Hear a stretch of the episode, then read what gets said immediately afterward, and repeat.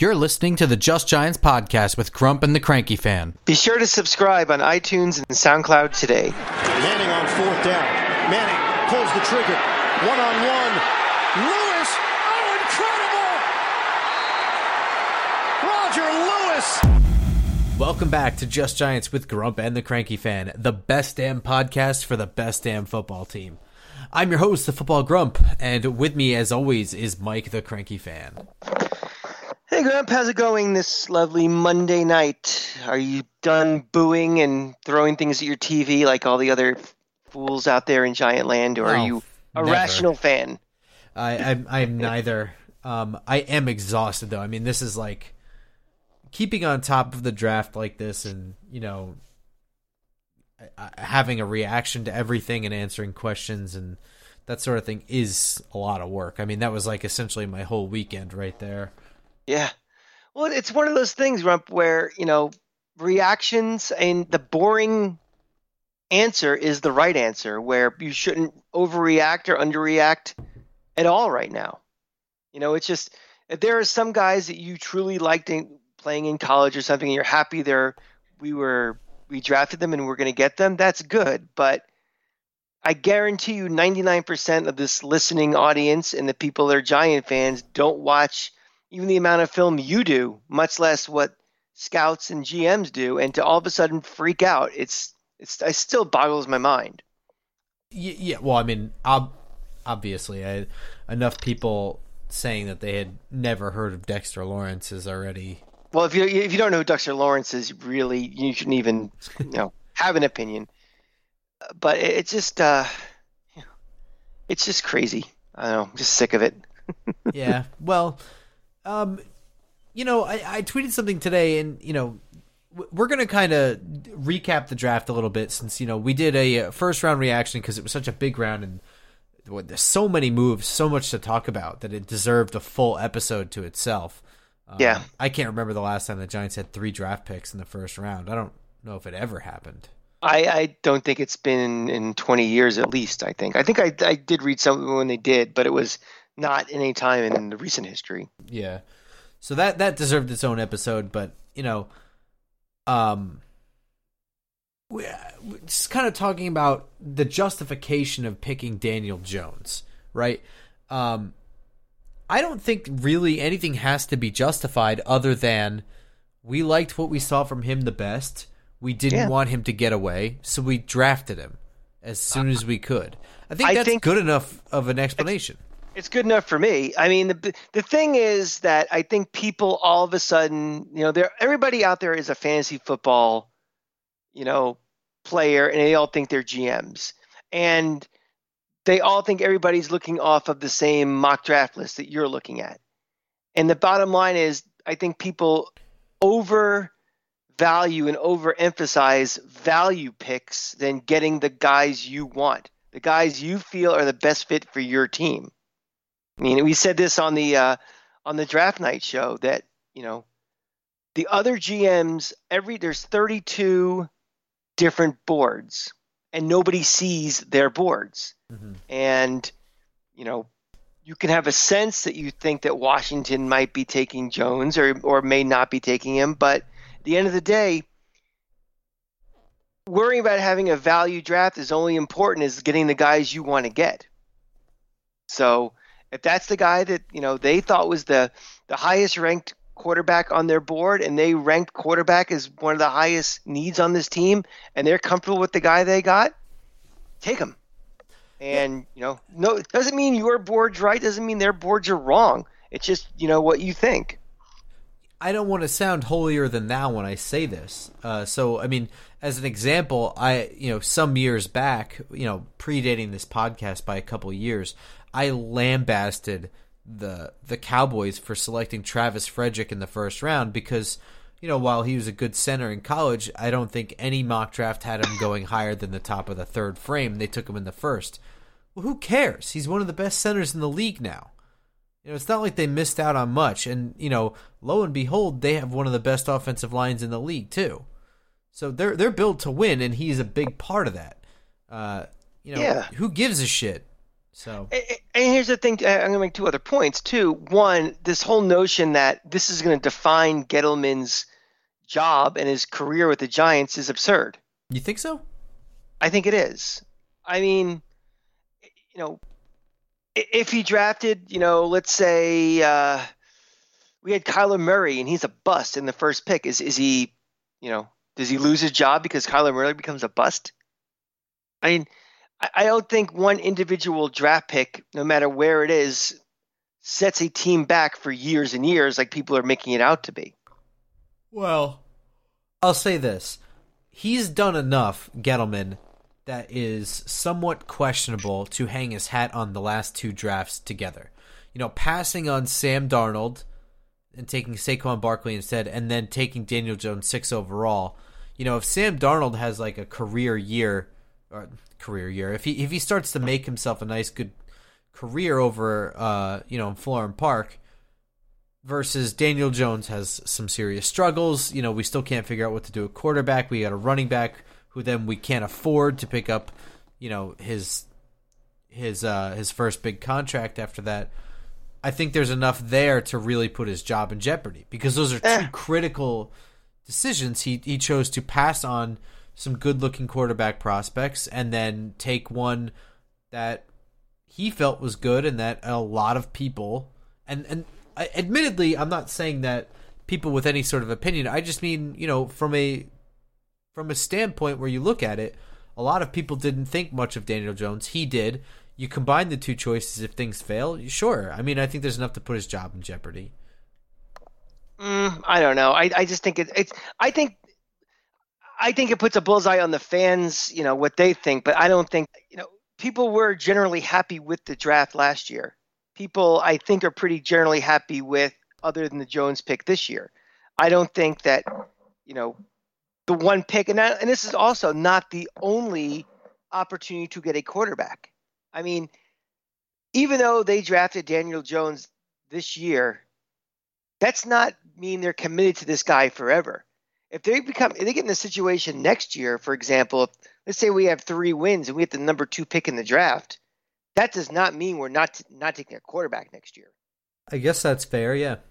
I mean, the one thing you should always do as a GM, as a coach, as anything, is allow yourself outs and allow yourself as the situation dictates to reassess and make a move. I mean, look what Arizona just did. They drafted a first round pick last year, quarterback they felt good with, but the opportunity to get the number one overall pick in the draft the situation changed and they reassessed and said we have a chance to upgrade from what they had then. And I think that was wise of them to do.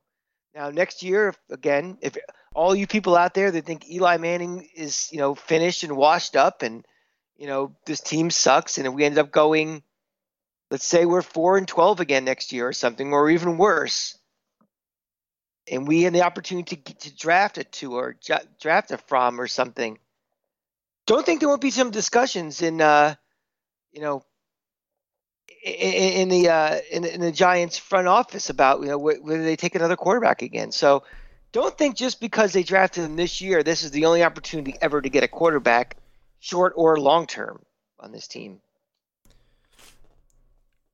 I yeah, I guess that's fair. Um, I, I just kind of want to point something out about Daniel Jones because uh, you know I guess he's goofy looking, and a lot of a lot of the conversation around him was that he played at Duke. There was a, a little bit of Dave Brown comparison, just for that That's stupid com- reason. It's completely stupid. It is. Um, there's also the the uh, Cutcliffe, you know, comparison. Uh, a lot of that stuff was was talked about, and then there was sort of the Drew Lock or or Dwayne Haskins, Kyler Murray, who's the best quarterback in the draft. I think it went unnoticed that he had a sneaky good combine. I mean, he threw the ball well. He ran a four seven forty. That's that's pretty damn fast. Faster than me. Which I, I, I'm pretty sure I could beat Eli Manning in a race. I don't know about Daniel Jones. I don't think so. Well, I mean, again, it's just you know, it's the combination of everything. Which you say, you know, you fall in love with a quarterback, like uh, Gettleman said, he fell in love with him. Whether it's you know, football IQ, the way he answered questions, the way he handles himself. You know, it, it's tough to tell looking at numbers what you do in a place like Duke, but you know, Jay Cutler played at Vanderbilt, which is worse than Duke. You think And- so? Yeah. It's an SEC school. It's So? tough for competition. They, yeah, but they also didn't have an offense that was like really an SEC. They they they used to just run the ball all the time. It was you know, true. that Vanderbilt team was worse than even this Duke team. I think is now. I think I think the ACC as a whole has more talent than it did 20 years ago. It's not in the same class as the SEC or the Big Ten or something, but the, the quality is better. That doesn't say mean that Duke was a good team, and I think that the numbers are reflected by the fact he had a very bad offensive line and very bad sk- skill position players.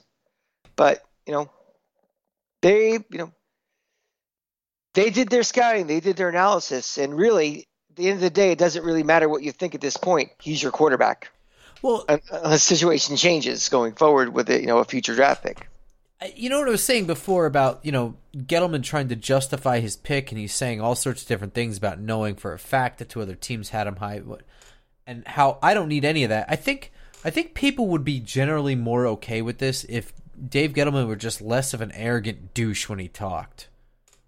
You know what I mean? Like it's just got a very smartest guy in the room attitude when he talks to the media, and like you know, from my standpoint, I know anything that a GM or a coach is talking about to the media is mostly bullshit anyway, but, you know, other people don't think that way. And I think that's part of where the backlash is, right?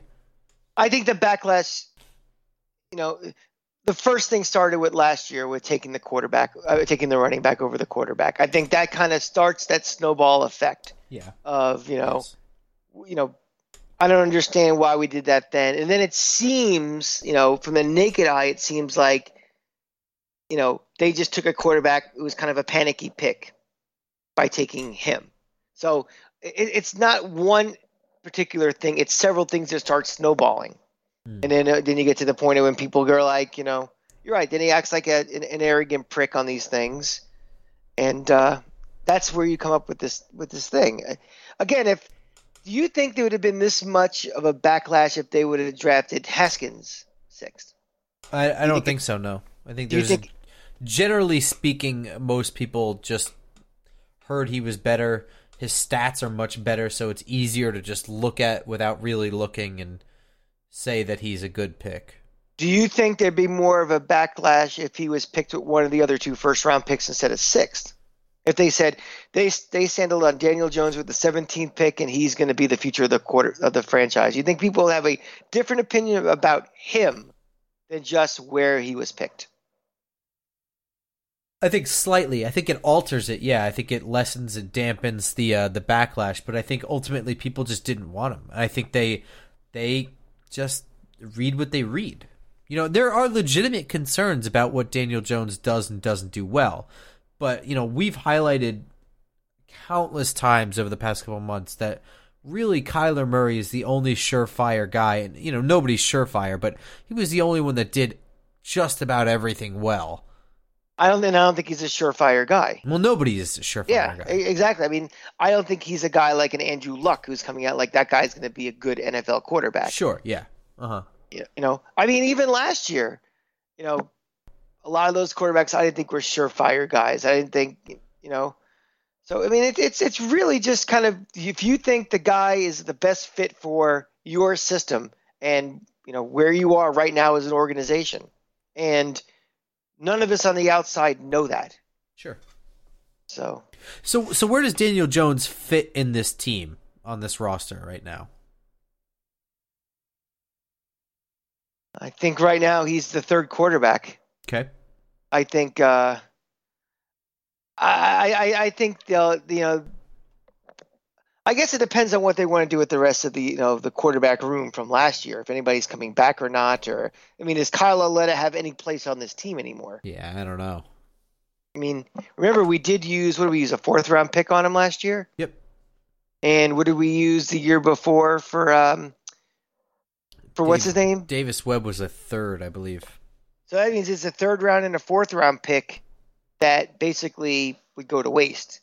But you know something though, to be very fair, which I just said five minutes ago, situation changed. Yeah. I mean, Davis Webb was drafted as a potential to replace Eli. Situation changed. New regime came in. They drafted Kyle Lauletta. Kyle Lauletta was not brought in here to be a backup quarterback. He was brought in with a you know the potential that they thought maybe Davis Webb didn't have to be the heir apparent. And guess what?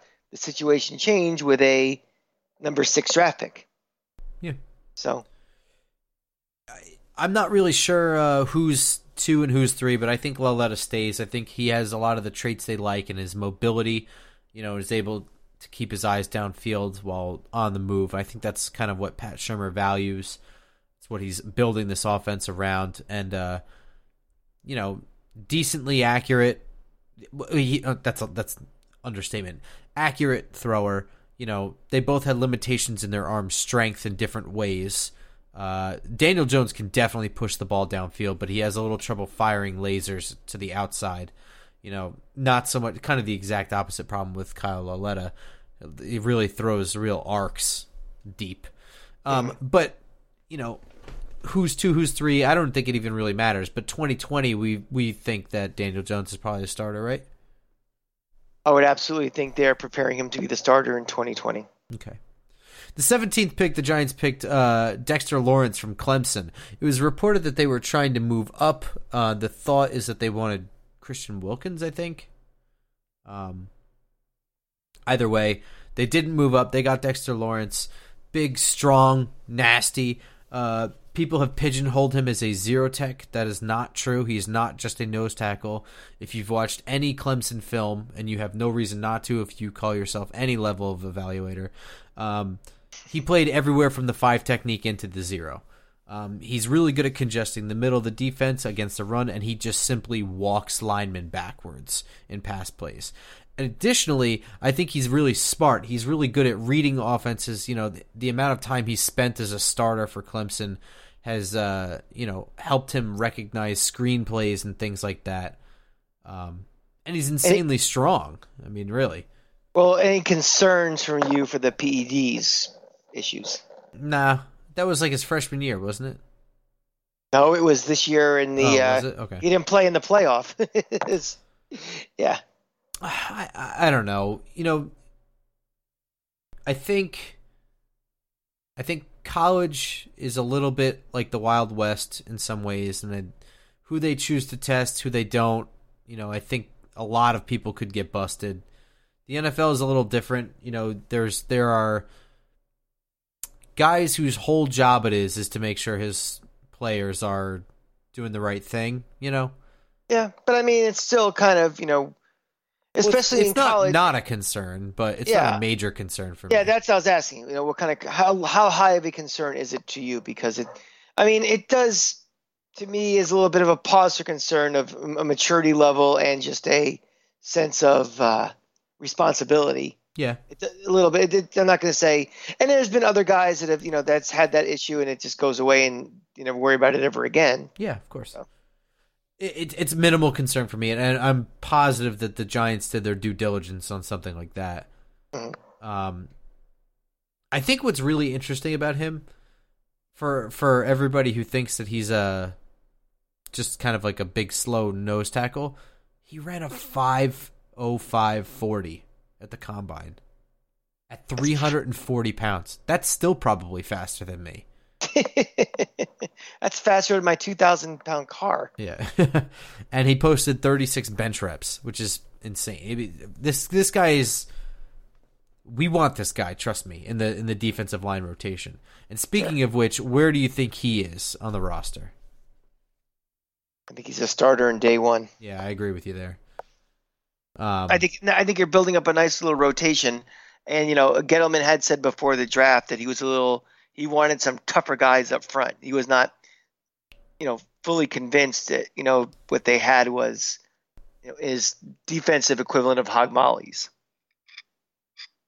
Yeah, and and you know this is something that the Giants have just started building. You know, a three-four defense generally calls for a little bit of a different skill set out of your defensive lineman, um, and uh, you know acquiring snacks and then pairing them up with Dalvin Tomlinson is one thing, uh, but then you know BJ Hill was Gettleman's draft pick, and he he exploded onto the scene last year.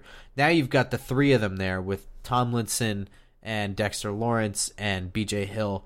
I think that that's a really solid, fearsome front of of guys. I, I mean, I I don't really. If I had to do advanced work on a scouting game against it, I don't even know what I would say about how to eliminate that. They're all really quick, twitchy, big guys that are pretty good at pushing the pile. So, um, The interesting thing is going to be, and we're going to talk about it a little later, is you know what kind of help are they going to get on the edge? Yeah. Well, I mean that that was kind of the glaring thing, right? In the first round, no edge guys whatsoever. Mhm. They did get DeAndre Baker from Georgia. Um, my opinion, the best corner in the draft. Had a sketchy combine, pretty rough. But I mean, the film to me doesn't lie. The combine, I've always said, does nothing to help you, only does stuff to hurt you, or you know, verify what you've already seen on film. I, I my, the film on this guy is is remarkable. Um, he plays in the toughest conference in college football, and uh, he, he his his film work shows that he's elite. Well, I mean, we made a definite push to strengthen the secondary. I mean, how many corners did we take? Three. Three. Yeah. I mean, I that's reminds me of like the Will Allen, Will Peterson year when they drafted the two corners in the first round. I mean, they that's a that's a significant investment in the secondary this year. I mean, it's more than significant. It's a huge investment. Yeah, I mean, it, it tells me that the Janoris Jenkins era is going to end pretty soon. Um, Now that that, that pretty soon means it could be like you know a purge around the the, tra- the trade deadline like last year. It could mean cut after next year, maybe even cut during training camp. here's what I'm going to say. Uh, we're, we're skipping around a little bit, but um, the Giants drafted in the supplemental draft Sam Beal from Western Michigan. The third, they traded up to 30th overall this year to get DeAndre Baker. In the fourth round, at 108th overall, they selected Julian Love, corner from Notre Dame, and then in the sixth round, at uh, 180th overall, they picked Corey Ballentine out of Washburn. That's that's a significant amount of corners that they've picked up in the last, you know, 12 months.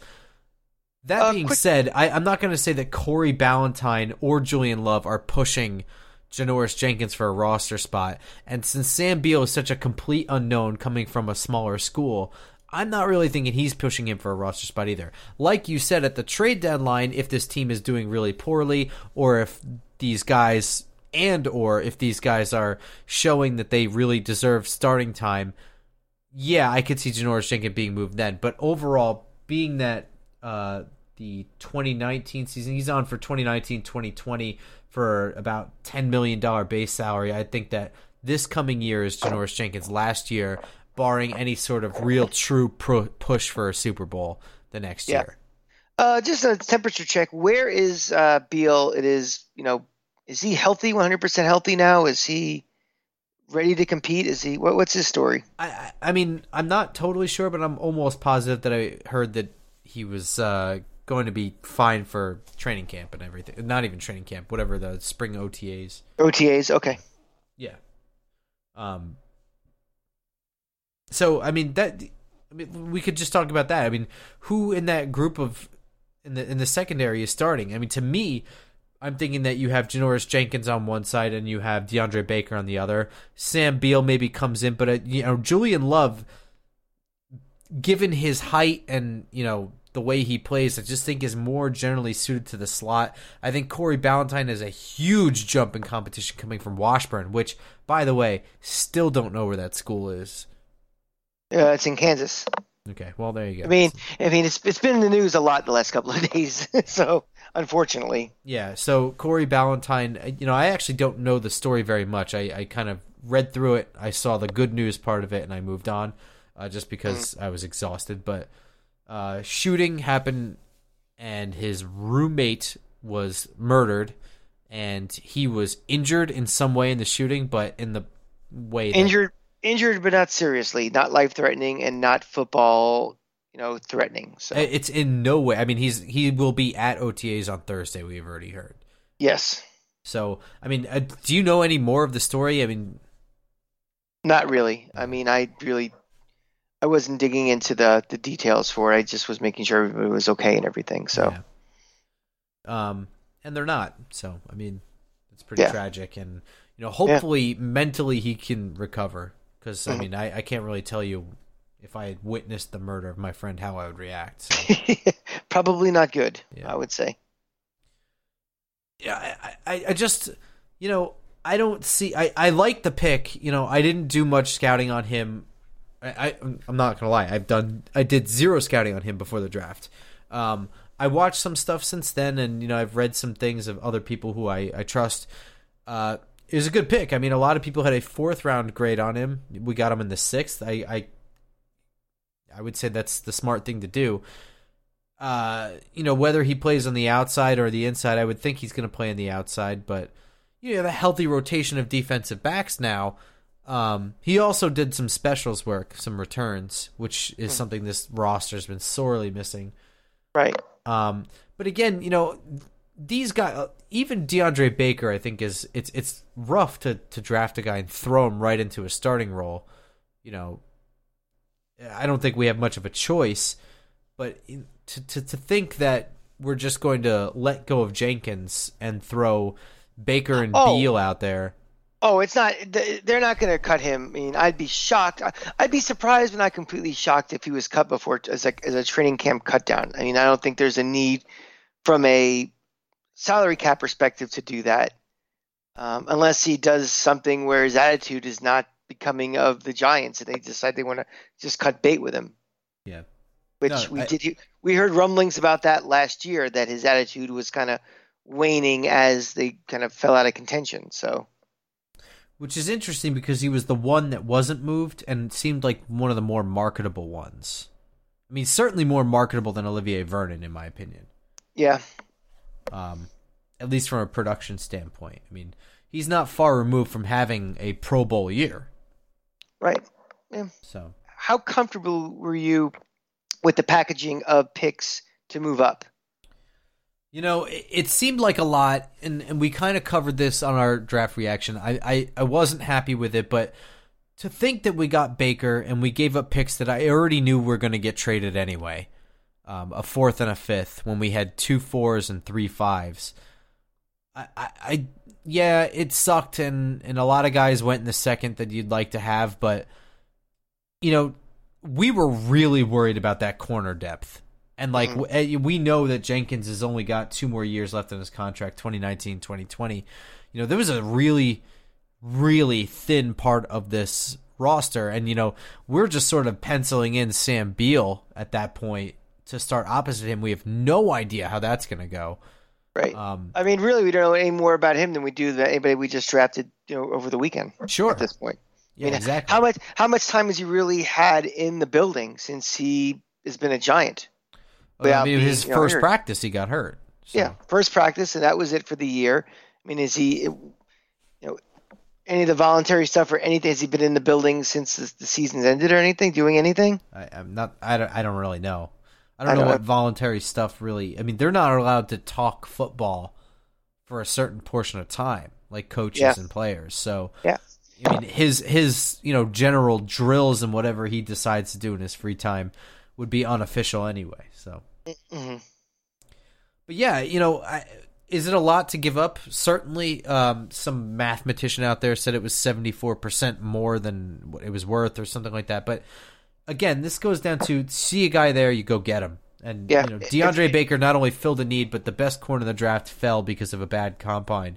Is- If these guys are on your list, and these guys, you know, that's why they have boards, and you know, the disciplined GMs go by their boards. yeah, so yeah, I was I was lukewarm about it, but given what we got, I'm okay with it. I don't. How did you feel? Uh, you know, I've really, in the last couple of years, and really with this draft in particular, I think it might have been colored by the the first round. Just kind of, if these are the guys they want, I, I I'm not valuing. I value value, but I don't overvalue value. I value getting the guys you want, and if they make their analysis and their evaluations that these are the guys we want, we go get them. And you know, did they give up too many picks to get him? Maybe, maybe not. But they got the guys that they wanted. Boy, that was you said value a lot there.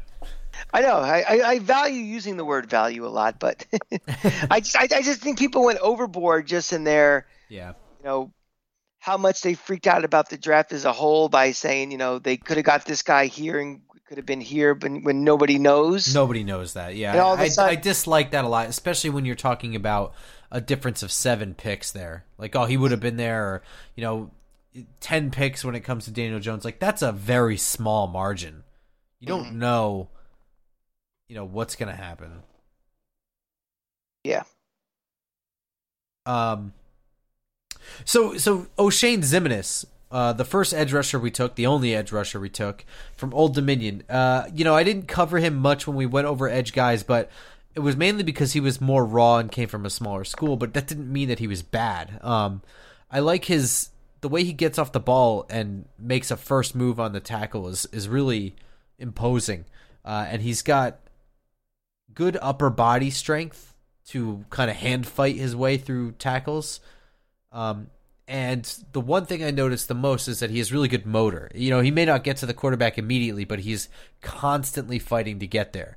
You will see him make a sack when the quarterback is flushed out of the pocket and things like that. He's he's like a raw lump of clay, and uh, you know they're going to be able to mold him into a uh, much more refined tackling machine. You know. I like the I like the uh, the analysis on that. yeah. Uh, you know, I, I where I see him this year, uh, sub packages. He'll he'll probably come in on on like the third and seventeens, the third and fifteens. They'll find some sort of weird NASCAR package of you know Marcus Golden, Lorenzo Carter, him, you know maybe B.J. Hill, maybe Dalvin Tomlinson. Uh, you know, just something to like really throw the kitchen sink at the quarterback. Well, the one um, thing, one thing they are starting to build on this roster is some depth that they can start doing things like this, where you're not seeing how we had two years ago. You know, you know the the far the, the starting defensive line was in 95% of the snaps and getting worn out in games and as the season went along. Oh, now yeah. they can start. Now they can start building. You know, you know specific packages, and they can start more of a rotation that they had previously. I think the best Giants team I saw in my lifetime was the 2008 one, and they had a rotation of Justin Tuck, Mathias Kiwanuka, Osi Umenyiora, um, uh, Dave Tollefson. Like they were just constantly rotating out guys on the end. Mm-hmm. There was just that was like an unstoppable team until they shot themselves. Literally. Yeah. Um, and and quite frankly, I, I don't understand what took them so long to get back to that. So, guys, picks whiffed. You know that that, that happens. And that's kind of where that's where we complain about the bad draft classes. The end of the re, the Reese administration, where these guys just couldn't get on the field and wasted draft picks. Yeah, it, it's kind of astounding to think everything from like rounds three through seven were just garbage mostly for him. Mm-hmm. Um, the Giants did pick up a linebacker. You know, uh, with all the the work they did in the secondary, I think a lot a lot of people expected more edge rushers and more linebackers, but they got one of each.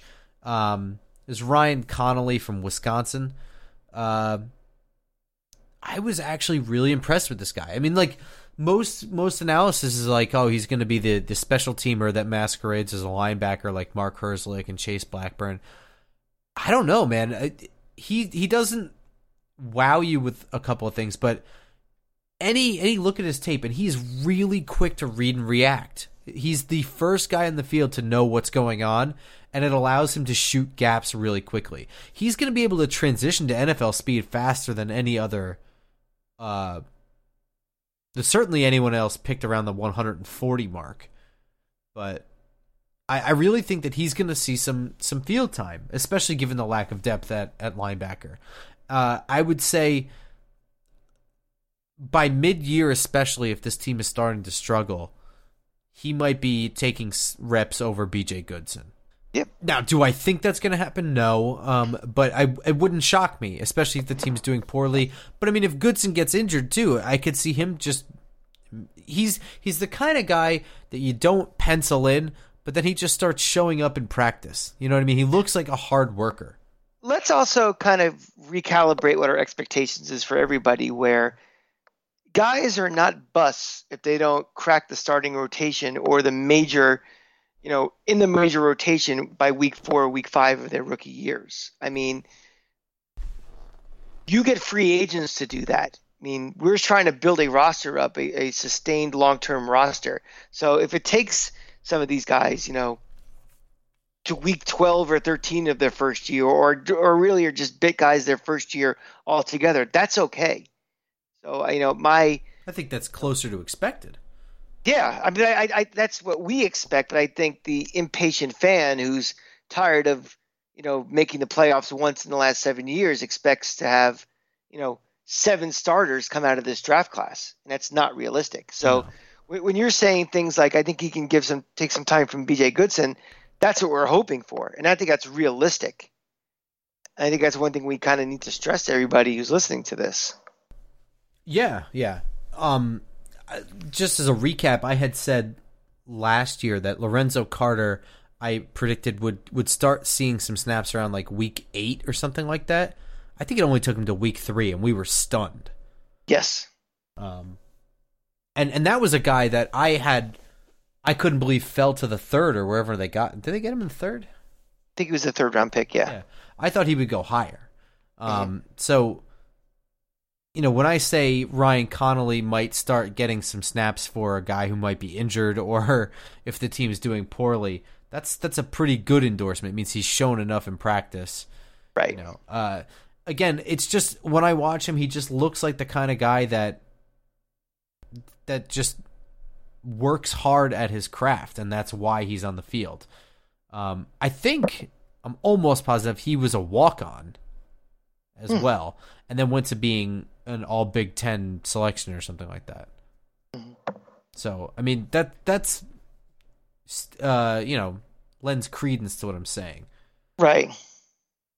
Um, 171st overall, they selected Darius Slayton, a wide receiver from Auburn. Um, I mean, the the raw analysis is that he's the fastest thing I've ever seen. He runs a four three nine forty. That's ridiculous might be the fastest guy the Giants have gotten oh, since David Wilson, maybe. Could be. I was just I was trying to think back in the last you know five to seven years of a real burner they've had, and I think Wilson would be that guy. Yeah, um, he's he's raw. Um, it doesn't look like he has a very developed route tree, and the more I read about you know what he was and wasn't capable of, uh, the the more of a uh, criticism of the entire Auburn offense was. You know, to the point where people were apologizing, you know, on behalf of Jarrett Stidham because he just wasn't a fit for a shitty offense with a shitty offensive coordinator, etc. So I mean, I feel like you might be able to speak a little bit more to that, you know, with Auburn. Well, I mean, Auburn's a very, very fluky school where things change on a dime. Like some years Auburn is four and seven, and the next year they're in the national championship game. So um, I don't think they have a shitty offensive coordinator, a shitty offensive system. I just think, you know, I think Stidham was a um, he was a, a, a, transfer came in I think two years ago. I know Florida was in the hunt to get him, also he ended up going to Auburn, and I think he underachieved, and um, a lot of it I think was blamed on him part quite honestly, like last year and stuff. So um, I, I, I, saw a lot of those same criticisms you did, and I don't think it was necessarily just they were put in a poor position. Hmm. So, so I would not have been. You know, I know Stidham was in like in that second tier of quarterbacks, like in the Will Grier kind of of. I, I would have rather had a Will Grier than a Jarrett Stidham personally. Yeah, yeah, I agree with that. I think I think that um, perhaps being in an offense that didn't showcase him well or, or utilize his strengths or something like that, you know, may have ruined his development a little bit. Kind of the same way that um, oh man, what's that Penn State guy that ended up going to the Jets? Hackenberg. Hackenberg, yeah. yeah, who who was you know recruited by Bill O'Brien and then immediately was left out to dry when Bill O'Brien took an NFL job. So And and some guys just don't pan out, even if they have True. the coaching. Yeah. Also, it's just kind of like you you peak out in high school, sure, or you peak out as as, as a sophomore. or if you're me, you'd never peak. Um, but but Darius Slayton and what his skill set is, right? I mean, he has a limited route tree right now. I don't think he's going to play much this year at all. You know, special teams work, sure. Gunner, yeah, definitely. Maybe returner or something like that, given his speed. But I think he's he's the likely replacement for Latimer down the line, is what they they hope for. He's going to be the guy who takes uses speed to take the top off of defense, while you have guys like Golden Tate and Sterling Shepard and Evan Engram working underneath. You know, he's the guy who kind of stretches the defense deep and allows them to work underneath, and then he can be the killer too when uh you know the the dagger when needed. Um, I don't see him improving his route tree in just a year, you know, much. Uh, but he will definitely be a much different player at the end of this season than he was coming into this season. I'll say that much. Uh, we we covered uh, Corey Ballentine. You know, the the last two picks, seventh round picks. You know, you're not going to expect much from them, but I was actually pretty surprised that, uh, you know what I saw. You know, I, I didn't know anything about George Asafo Adjei, the tackle from Kentucky, but I, I don't know why I was surprised because Kentucky had such a decent ground game this year. Yeah, I mean they had one of the best running backs in the SEC last year, and uh, yeah, he, that usually because of having a good offensive line. yeah, yeah. I mean, he's not the kind of guy like Barkley is, where he was sort of making shit out of nothing five yards in the backfield. right. Um, I mean, he had room to run. Uh, and when I watched uh, the right tackle there, uh, I'll call him George, since I'm not really positive I'm saying his last name right yet. yeah, Um, he wasn't bad. I mean, he he really squares himself up right. He has good feet. Um, he's had experience at guard as well. He was only a tackle last year. He was a guard the two years prior. Um, he didn't look too bad to me in the Georgia game before leaving. He did leave in midway through the game. Um, you know, there there's things that he needs to improve on. It's it's obvious why he was a late round pick, and but they all looked like things that could be improved upon. They didn't look like Ereck Flowers type things, like with head down lunging. It was more like pad level too high. You know, doesn't really have the strength to be a bully in the ground game, but you know he got himself in the right position. He squares up his shoulders pretty well. He's got good hands. Most importantly, he has really quick feet. You know, I, I think in past sets he's going to do really well, and he attributed that to practicing against Josh Allen every day. yeah. You just took my line. I was going to say one of the things that he attributed to how he was able to improve his technique and everything was going against Josh Allen in practice, which he said was harder than most of the, the players he played against in the SEC, like on a you know a Saturday by Saturday basis. So Yeah. So I I actually I mean for for the people that are saying I, I don't know if it was this pick or Chris Slayton, but somebody on Twitter was like, You do know he's a long shot to make the the practice squad, right? It's like Says who? Our current right tackle was an undrafted free agent. yeah, and you know he's not all that great either. So I don't think, and, and let's not forget that Gettleman has a track record of getting value picks from the offensive line late. So you know, do I think he's going to be the next Andrew Norwell? No, I didn't say that. And you know, when I scouted Andrew Norwell, I thought he should have been drafted, you know, in the in the fourth or fifth round. So I I- don't know where the ball dropped with the other thirty two teams on that one, but you know, this is not a guy that was on anybody's radar. Uh, Right. So you know, if he becomes a competent starter or at least a stopgap starter, that's still more than you ever expect out of a seventh round pick. oh yeah, absolutely. And, and lastly, they they drafted Chris Slayton, a big big defensive tackle from Syracuse. Um, 6'4", 310 pounds. I, I had actually already done advanced scout on him. We had an episode about defensive tackles in which I mentioned him uh, as a late round potential pick to rotate in the defensive line. You know, I thought he was pretty fast for his his weight. He's disruptive. He gets his hands in there, but he's he's not a pass rusher in the way that most people expect, where he has a lot of sacks or he's chasing the quarterback around. He's just disruptive. He fucks up the middle and it screws up the timing. You know, important things that don't ever really make it to a stat sheet or or even really a high, highlight reel for that matter. But definitely things that get pointed out in a film room, I can I can guarantee when they're going over play by play, you know, with the with the position groups. I, I definitely notice a, a, a sense of trying to have a push up the middle right now. So yeah, which is interesting because the consensus was that they needed edge rushers. Um, you know, personally, I thought this defense needed talent everywhere. So, I, yeah. I, I, a, general a general upgrade would be nice, but it seems like the, right now it seems like they're really trying to shore up, like you know, from the ball out as opposed to out in.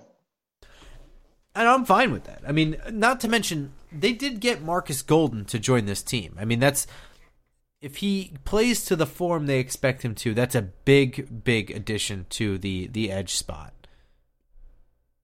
Um, you know, in addition to what you expect from uh, an improvement from Lorenzo Carter over last year, and you know they did draft Oshane Ximines as well. So I, I, I don't know. I um I could see Chris Slayton being rotational. I could see him being a special teams guy. I could see him just going to the practice squad, maybe. You know, it's going to be up to him how he gets on the roster. Right. You want to talk about any of the um, free agent signings that we picked up after the draft was over? I mean, I only really know one, um, but I thought it was interesting that one of the first ones they got was a center out of Buffalo, James O'Hagan. Um, I don't know anything about him. I just thought it was interesting that he was one of the first. You know, it's something that we've highlighted all along that center is not as strong as most of the fan base thinks, just because they like um, Jon Halapio. Yeah, and they're familiar with him. You know, yeah. it's one of those. Um, but I mean, C.J. Conrad, the tight end from Kentucky, is the guy that we had a whole episode about tight ends. I spent like ten minutes talking about him.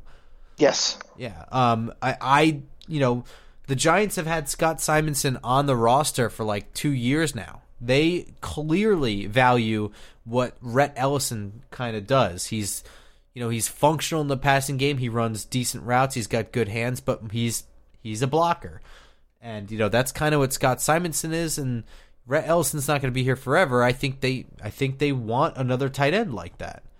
Yeah.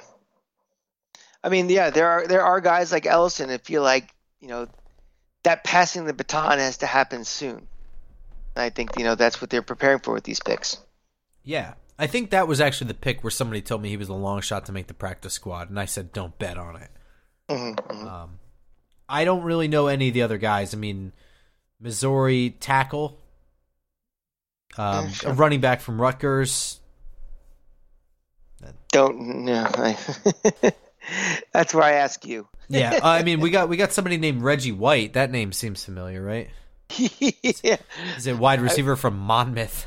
Yeah, I was gonna say for Reggie White, if it was 1989, I'd be very excited. But yeah, um, well, I don't know. Do you know anything about Long Island CW Post?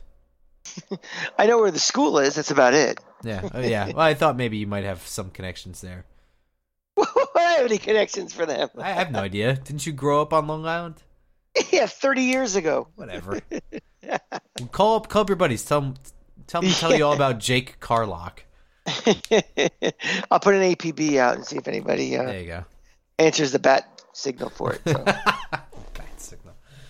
Um, I mean, that's pretty much it. So, you know, uh, overall, how did you feel about the draft? I mean, do you feel like we upgraded some spots that need to be upgraded? Are you okay with? Are you more okay with what the roster looks like? Well, I, I feel after every draft, I feel better. The, the roster's upgraded. Um, I like the emphasis on the secondary. We that, we that was one of the things we really targeted as a real need. Um, I mean, you're right. And as much as we kind of kind of downplayed a little bit, this draft is ultimately going to be determined by how well Daniel Jones is. Yeah. And I think we both kind of said we we liked next year's class better. And as we earlier said, drafting Daniel Jones does not mean we are out of the sweepstakes next year. I mean, if we have a really shitty year, like I don't see us if we have like the 16th pick, I don't see us using a lot of draft capital to get up into the top three to get a quarterback. But if you know all the Eli namesayers are out there are right, and Eli has a terrible year, or if he gets hurt and his team ends up three and thirteen, we're going to be right in that range that we could pick, you know, one of those marquee quarterbacks next year, and it, it is a possibility. So, sure, situa- situations re- you have to change based upon your situation, and I, Gettleman is a a good enough GM to know that, you know, we're at the state of the Giants on April 29th, 2020 may be vastly different than it is in April 29th, 2019. Uh, you know, Dave Gettleman said before the draft that the this class was thick at the uh, the corner position, and yeah, I don't know. He said some other ones, but you know, a lot of people thought that that meant that they could go late with some of those picks, and I I thought that it was going to be that they were going to double up on them. Now I'm not sure that he knew right away that it was going to be like that, other than he thought that there was going to be some value late where doubling up was going to be worth it.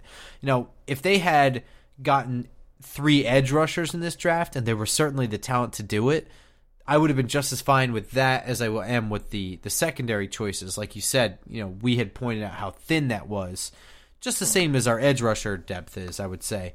Um, but it's that they were able to get guys that were really talented. I mean, Julian Love, I don't think anyone thought would go to the fourth round.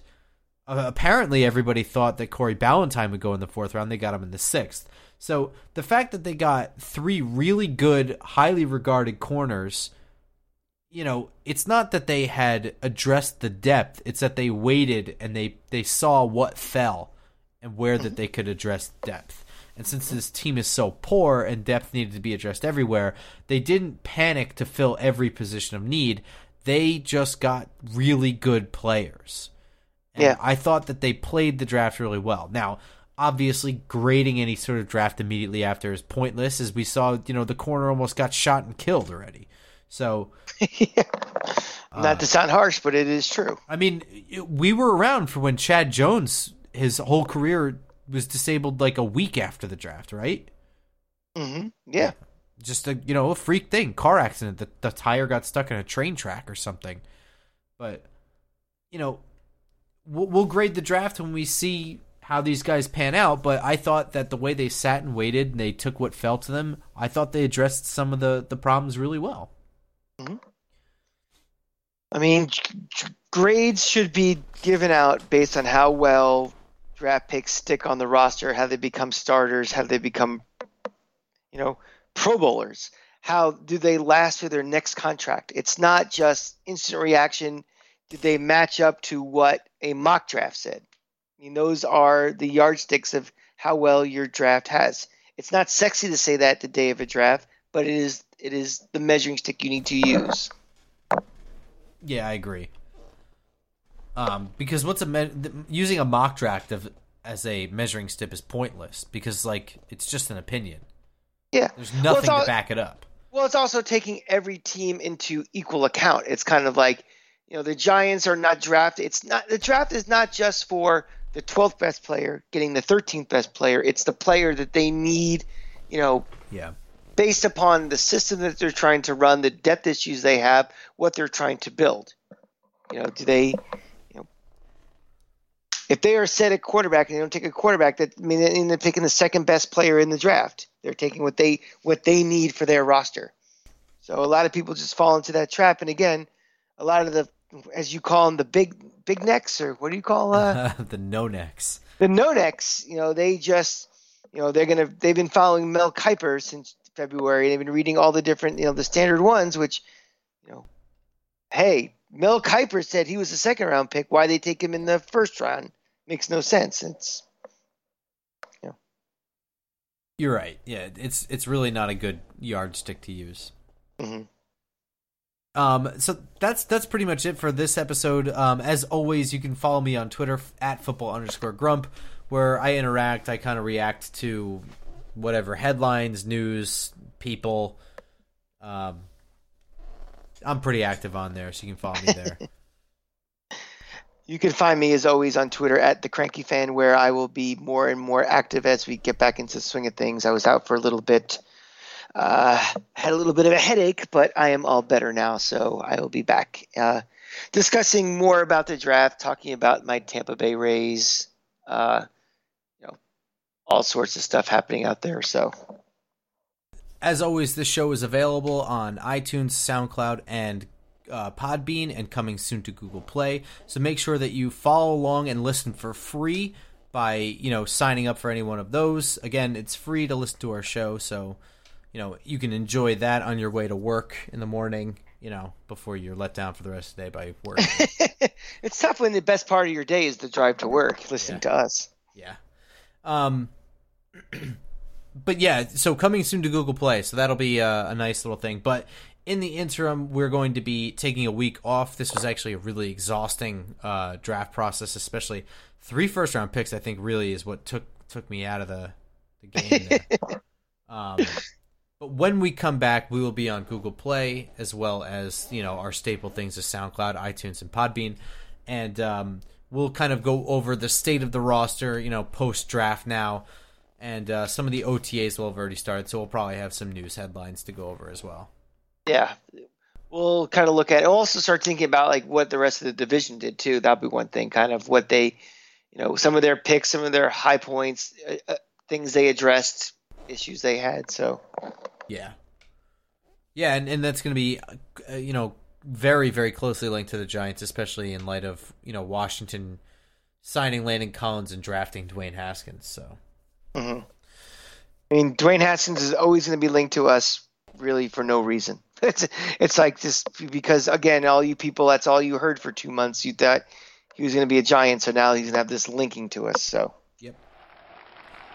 But in the meantime, enjoy the good weather that's coming up and go Giants. go Giants.